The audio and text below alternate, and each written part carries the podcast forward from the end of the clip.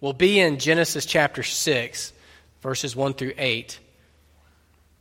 And we'll need God's help to receive and be transformed by His word this morning. So let's pray together. Father, it's really difficult for us to approach your word rightly. It's difficult for us to comprehend what this is that we hold in our hands here. That you breathed out this word by the power of your Holy Spirit through human authors centuries ago, revealing yourself to us. And that this is powerful, like a double edged sword, that it cuts down to the heart of matters. And I pray that we would not approach it lightly, but with a correct sense of fear and reverence and humility. Lord, please help me to serve your people well and just give this word to your people and help us to receive it and be transformed by it for your glory. In Jesus' name, amen. So, a man over a period of time, assembles an arsenal of extremely powerful weapons. And then, after careful planning, when the time is just right, brings 10 suitcases full of these weapons into a hotel room in Las Vegas. And then, when thousands of people are gathered below in view of his window for a country music festival, opens fire on them just into this crowd of people, killing about 60 people, injuring hundreds of people before killing himself.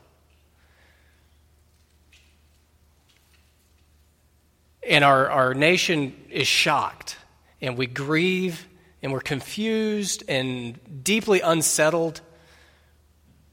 We speculate why on earth would anybody do this? And we still don't really have answers. The last I saw, news headlines anyway, we don't know exactly why he would do this. It dominates the news headlines. It becomes a, a, powerful tool in the hands of lawmakers looking to make change, which creates even more discussion until the next headline comes until the next big shocking thing comes. Now, I bring it up. That's not the topic of the sermon, but this passage is going to be helpful in thinking about this. Our community, our nation's been thinking about this a lot and talking about it. My question for you is how does being a Christian make our thinking about things like this different? How does being a Christian make our response to something like this different? Surely the way we perceive and think about a thing like this and respond emotionally and mentally to a thing like this would be different from non Christians. How? Just think about it for a minute. I think there's lots of ways to answer that question. I mean, oh, Jesus Christ has, we have been transformed so thoroughly through Jesus Christ. Whether or not we always live in light of that transformation, we are radically different people because of what God has done for us through Jesus. And it affects everything, including how we perceive the world around us. So there's lots of different ways I think that we can answer that question.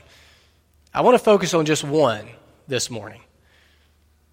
As Christians, we have to remember that the most important factor in a situation like this isn't the gunman, the gunman's motivations, isn't gun control laws, isn't safety, but God. We have to remember that God is the most important factor in situations like this, as well as in all human history. God is the main character of the Bible, God is the main character of human history. He is the center point around everything, around which everything orbits.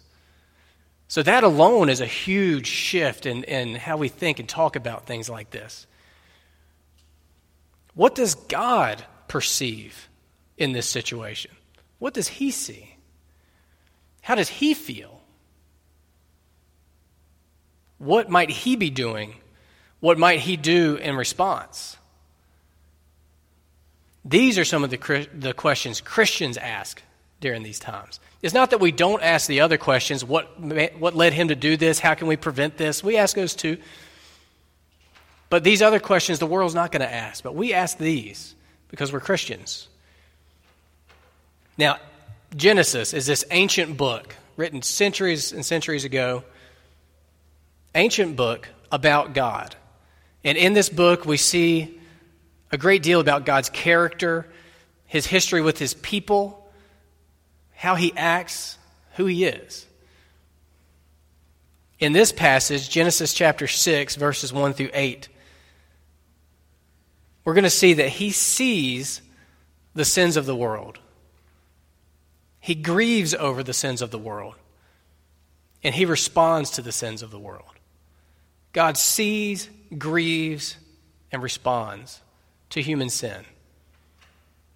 The passage breaks pretty neatly into two sections. The first section, verses 1 through 4, is just murky with mystery. It's a fascinating passage.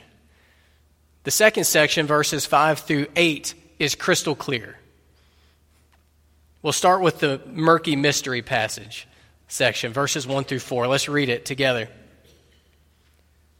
Genesis 6, verse 1.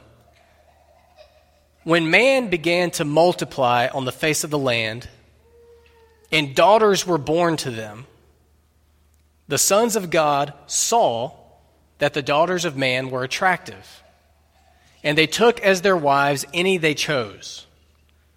Then the Lord said, My spirit shall not abide in man forever, for he is flesh. His days shall be 120 years. The Nephilim were on the earth in those days, and also afterward, when the sons of God came in to the daughters of man, and they bore children to them. These were the mighty men who were of old, the men of renown. What? Who in the world are these characters? What in the world are these characters? It sounds like something out of the Lord of the Rings more than the Bible almost. You almost expect the next verse to describe giant walking, talking trees. If you've read the Lord of the Rings books or watched the movies, you know what I was talking about. Well, let's start with the sons of God and the daughters of men. Who were these? People. Were they people? Were sons of God, daughters of men? Were they fallen angels and human women? Were they demon possessed men and human women? Were they polygamous rulers abducting harems, just large groups of women as wives against their will? Were they the sons of righteous Seth intermarrying with the daughters of wicked Cain? These are all theories that you'll read. If you, if you consult commentaries and listen to other sermons, you'll hear all four of these theories put out there, and they all have some merit. And they each bring up a whole batch of other questions. And then the next character introduced, the Nephilim. What were these? Were these giants? If you have a King James Bible in your lap, I think it says giants. Was it a clan of, of just large in stature, mighty warriors? Were the Nephilim offspring of the sons of God and the daughters of men? Were they some kind of strange half breed angel people? Again, these are theories that you'll see, each with some merit, each opening up more questions. The fact of the matter is, we don't know. I don't know. I can't tell you. I have, a, I have my own theory, but I'm just not even confident enough to even tell you from the pulpit what it is. We could talk about it later. We don't know. This is what's revealed to us. The Nephilim are, are mentioned once again in numbers, but really no more real information given to us about them. It's not revealed, it's not elaborated upon, it's not explained, it's not really even emphasized, it's just sort of plopped out there. If you're reading fast, you might breeze over it and then have to go back and say, Did that say what it seemed to say?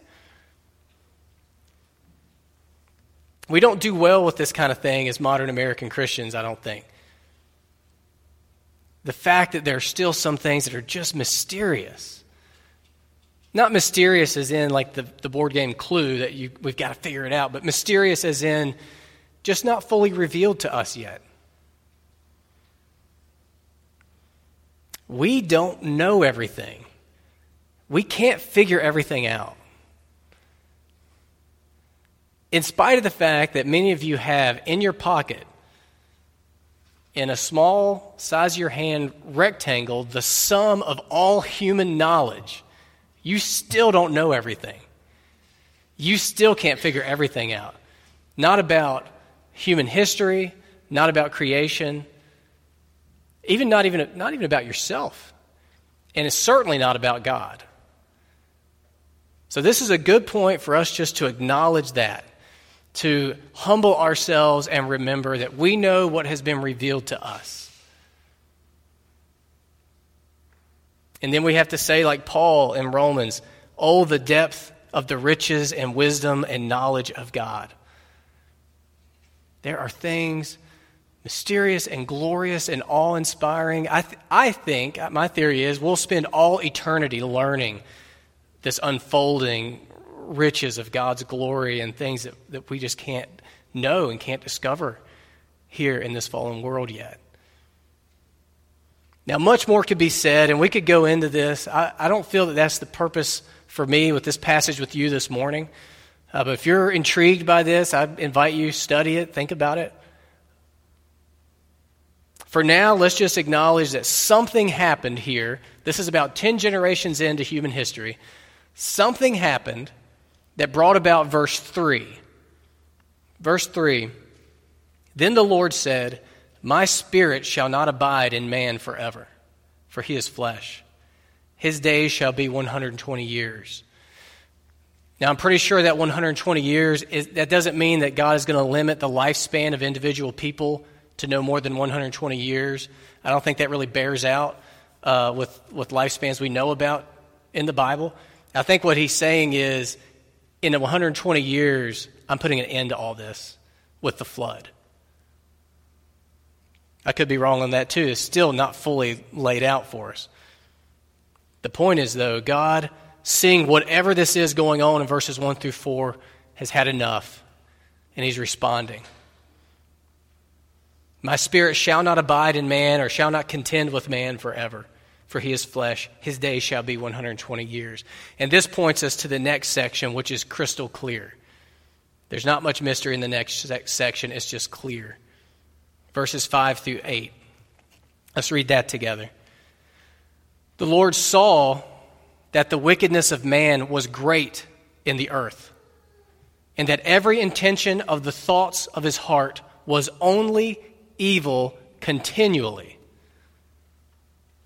And the Lord regretted that he had made man on the earth, and it grieved him to his heart. So the Lord said, I will blot out man whom I have created from the face of the land man and animals and creeping things and birds of the heavens, for I am sorry that I have made them.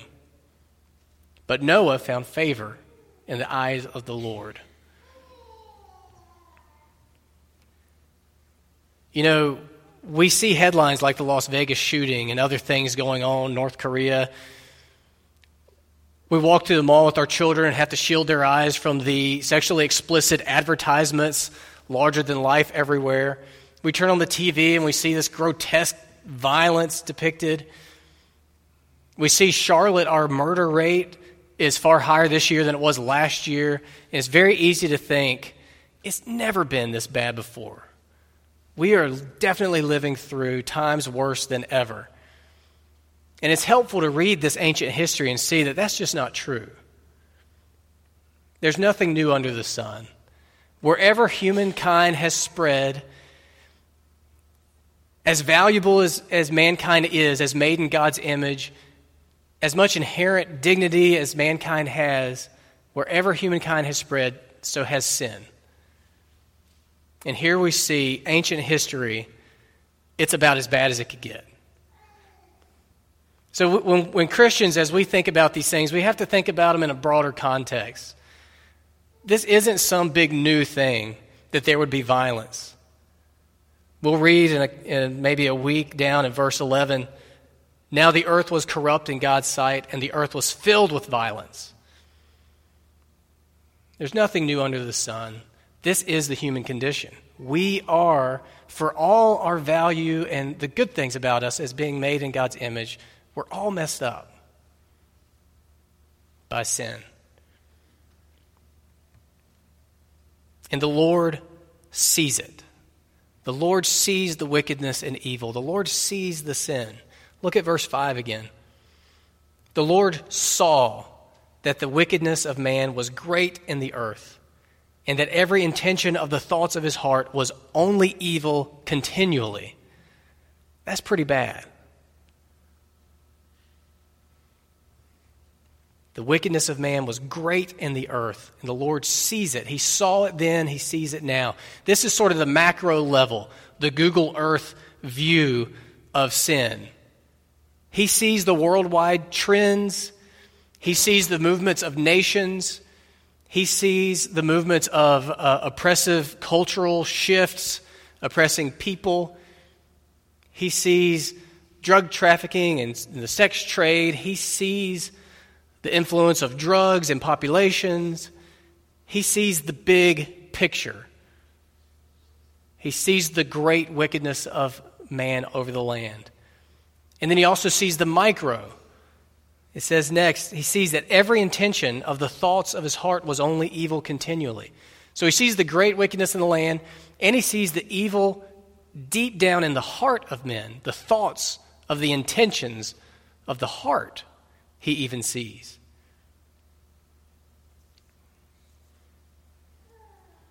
You know, we don't, going back to this shooter in Las Vegas, nobody can figure out what's going on there, what happened there, but God knows. He sees it, He saw it, He saw the thoughts of the intentions of that man's heart. He's aware of what's going to be on the news headlines before the newscasters are. And he sees you and me.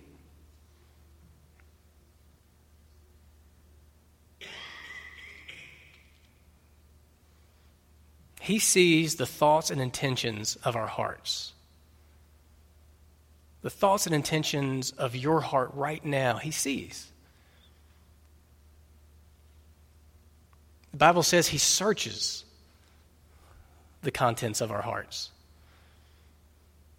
So he's not oblivious, he is actively watching. He sees the sin of mankind and he grieves over the sin of mankind. Moving on into verse 6. And the Lord regretted that he had made man on the earth, and it grieved him to his heart. It grieved him to his heart. Now, there's a lot that needs to be talked about here, just that first four words, and the Lord regretted. How can the perfect God, who makes no mistakes or errors, regret? Well, there's a lot that can be said about that. I think for our purposes this morning, we need to acknowledge that our human language for depicting the things of Almighty, eternal Creator God will always be a little insufficient. There'll always be a little anthropomorphizing going on when we talk about God with human language. That is, we'll use language that makes sense to us in understanding other people to try to understand God. There's a passage in either 1st or 2nd Samuel that mentions God regretting something. And then in like two verses later, it says, God is not a man that he regrets what he has done. The idea is there, God is capable of complex emotions. About the closest to which we can understand would be to use the word regret. But he does not regret like we regret. You know, you've probably made mistakes this week, maybe this morning, and have regrets. That's not exactly what this is. The deeper point here is that God is emotionally invested in his creatures. Do you think of God as being emotional? You ever thought about that? God's emotions? It's been said that we understand God mainly through the lens of our own human fathers. So many of us perhaps had kind of stoic, emotionally reserved, or emotionally unavailable fathers. We didn't really see them do a lot of crying, weeping. God, our Heavenly Father, is not that way. He is the perfect origin of where our human emotions come from, is made in His image. And He's not stoic and He is not robotic or detached from what's happening with humanity. He is emotionally invested. He cares. He cares. He cared about those people in that shooting. He cared about everybody at 9 11. He cared about people involved in the Holocaust. He cares about you and he cares about me. And when he sees people sinning, when he sees great wickedness in the world, when he sees evil in the thoughts of the intentions of the heart, he grieves. It grieves him to his heart, the passage says. It's like a parent. You, know, you who are parents, if you see your children, whether they're young kids or grown, if you see them making terrible decisions, harming themselves, harming others, you don't view it unemotionally. Say, well, that's just a human being doing what humans do. Unless you're kind of sociopathic or something, you have an emotional response to that. And it's the same with God and people. So he sees what's going on in the world and he cares. Sin grieves him, which leads us to verse 7. The Lord responds, he acts, he's not passive. Verse 7 So the Lord said, I will blot out man whom I have created from the face of the land, man and animals, and creeping things, and birds of the heavens, for I am sorry that I have made them. He acts. This is called wrath. It was catastrophic in Noah's day, and it will come again. He does not just turn a blind eye to the sins of the world. There will be vindication. There will be judgment. There will be justice. In the New Testament, we see that the only reason he holds off, you see things like that and you wonder, why doesn't God do something? Why doesn't he step in and just squash the evil of the world?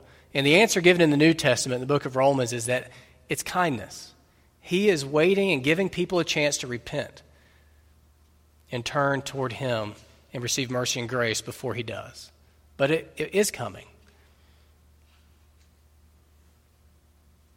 So, what difference does it make for us as Christians to think about the world and ourselves in light of these things?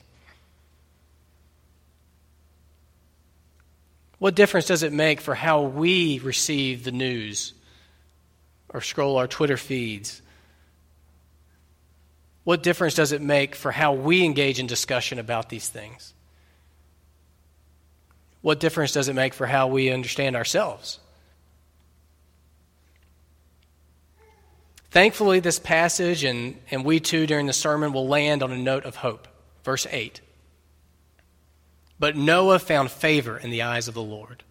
But Noah found favor in the eyes of the Lord. Thankfully, God is not only wrathful and just and fearsome and committed to justice and righteousness, but He is also merciful and gracious and forgiving. And he's always preserved a remnant. No matter how bad things have gotten in the world, he's always preserved a remnant. We saw it with Seth and his lineage a couple weeks ago. We see it now with Noah because he found favor with God. Noah and his family are saved. We'll see it a little bit later in Genesis with Abraham. And then with Israel, the small nation among all the nations that God preserves as his people. And then, even as Israel begins to disintegrate spiritually, there's a remnant within Israel the New Testament calls true Israel, leading to, finally, Jesus Christ and all who take refuge in him. the righteous remnant in this world, the kingdom of God.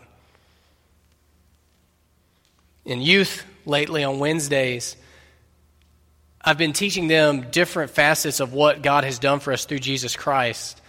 And each Wednesday, I'll give them another big, long theological word. I doubt they remember any of the big, long theological words, except maybe Isaac, because he's weird about words, kind of like I am. But one of those big, long words is propitiation. Anybody use the word propitiation this morning, just in casual conversation? Propitiation is, is the word that captures the idea that part of what God has done for us through Jesus Christ is He's provided a shield to protect us from His wrath. It's the idea that on the cross, the brutal, bloody cross, Jesus was absorbing God's righteous wrath towards sin for all who would take refuge in Him so that when judgment comes, those who are Christians, those who are trusting and following Jesus, will not have to bear God's wrath for their sin. Jesus bore it already on the cross. Christians are those sheltering together under the shield of Jesus Christ, protecting us from God's righteous wrath. I heard a story one time about a pastor amidst a riot. I think it was in LA. I can't remember for sure. I couldn't find it, so I'm just going by my memory. But it was supposedly a true story. There were riots in LA, and there was a pastor out in the crowd with his Bible just pleading with people to stop, to listen to what's true. And in the midst of that riot nearby, he saw part of the crowd just descended on this one man, and the wrath of that crowd was just pouring out on this one poor man who was huddled down on the ground. They're kicking and beating. And the pastor forced his way through with his Bible and just collapsed over the man with his Bible over his head and absorbing the blows of the crowd, protecting that man. That's the picture of what Jesus has done for us on the cross. Each of us as sinners rightly deserves the wrath of God. That's a harsh thing to say. That's an unpopular thing to say in our culture. It seems mean, but it's just true. God is righteous, He's a good judge, and He doesn't look the other way. But through Jesus, He's provided covering for us. So I'll close with a couple of questions to help us own all this.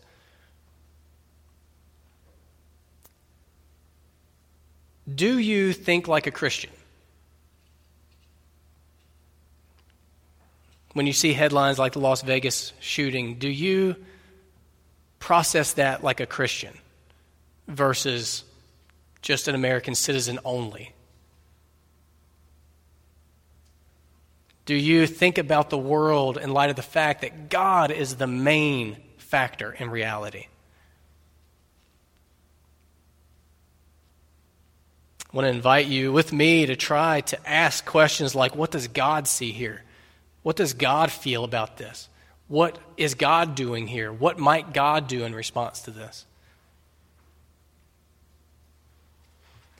In light of the fact that the Lord sees sin and grieves over sin, do you personally regularly confess your sin and repent of your sin? Do you take your sin seriously like God does?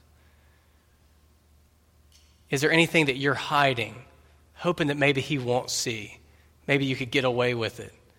I promise you, you can't. The best thing you can do is just come into the light. Because he's promised anybody who confesses their sins and humbly repents and receives his forgiveness will be forgiven. There'll be no condemnation for you in Christ Jesus. If you will confess to those you've sinned against, and especially God himself. I remember in elementary school, this may shock you, but I was a poor student. I did not work very hard. My brother was more problematic entity in our house about schoolwork than I was. I could just kind of get by with minimal effort. And so, minimal effort is what I gave. Uh, would often not do my homework, which was great the night before it was due because you didn't have to be doing homework, but it was terrible the next day when it was due. And I remember one particular, you know how they rearrange your seats, In one scenario, I was seated like right here. The teacher was standing like right here, basically teaching. And she was going over the homework, and I was trying with my notebook to have it so close that she couldn't see that I hadn't done it. And I was trying to sort of write it in. And obviously, she said, Matt, you didn't do your homework, did you? She saw. My point in telling you that story is many of us live our lives like that. Like little kids thinking we can hide stuff from the all seeing God that knows the thoughts and intentions of our hearts. He knows. It, when we go and confess our sin to Him and, and seek forgiveness and release from it, He's not surprised. You did what? Well, this is the first I've heard of it. He knows. Come clean, come into the light. There's grace for you, there's mercy for you, there's forgiveness, there's freedom. In light of God's wrath against sin, do you urgently and intentionally communicate the good news of Jesus Christ?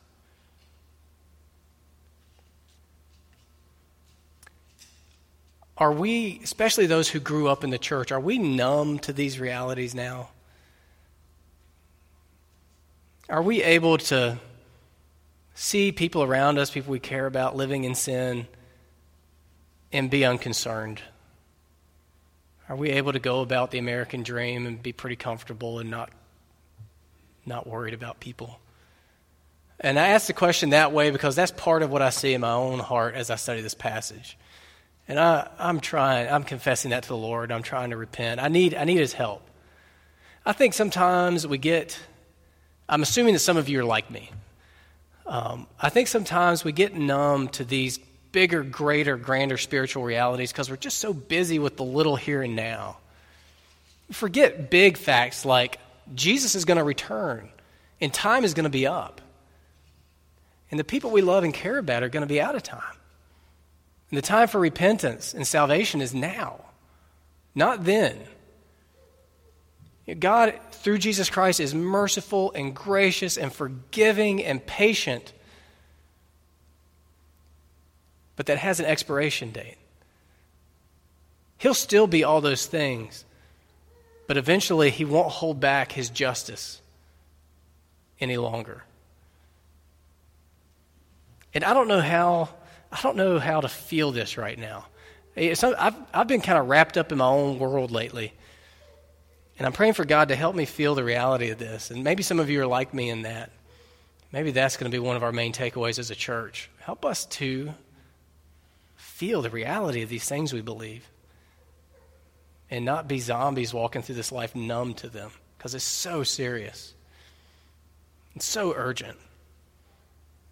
All the people out there struggling in sin and darkness, there's hope for them through Jesus Christ, but we've got to give it to them. God sees and grieves and responds to sin. And through Jesus Christ, has made a way for hope for us. Let's pray together. Father, thank you for giving us your word here. Thank you for revealing these things you've chosen to reveal. And thank you for bringing us here together to receive it. I pray that we would indeed genuinely receive it and walk away changed and, re- and molded. I pray that you would help us not to be numb to these realities. Lord, whatever calluses have grown over our hearts toward these things, I pray that you would remove them, painful as it may be. I pray that you would remove them. Lord, let us be a people who immediately, when sin enters our lives, confesses and repents that so we can just keep an open, in the light kind of relationship with you and one another. And I pray that you would help us to view the world in light of your truth that you have revealed to think like Christians, talk like Christians, act like Christians. And I pray that you will give us the boldness and the opportunities, even today and this week, to communicate the good news of your Son, Jesus Christ, to people who may face your wrath otherwise. In Jesus' name, amen.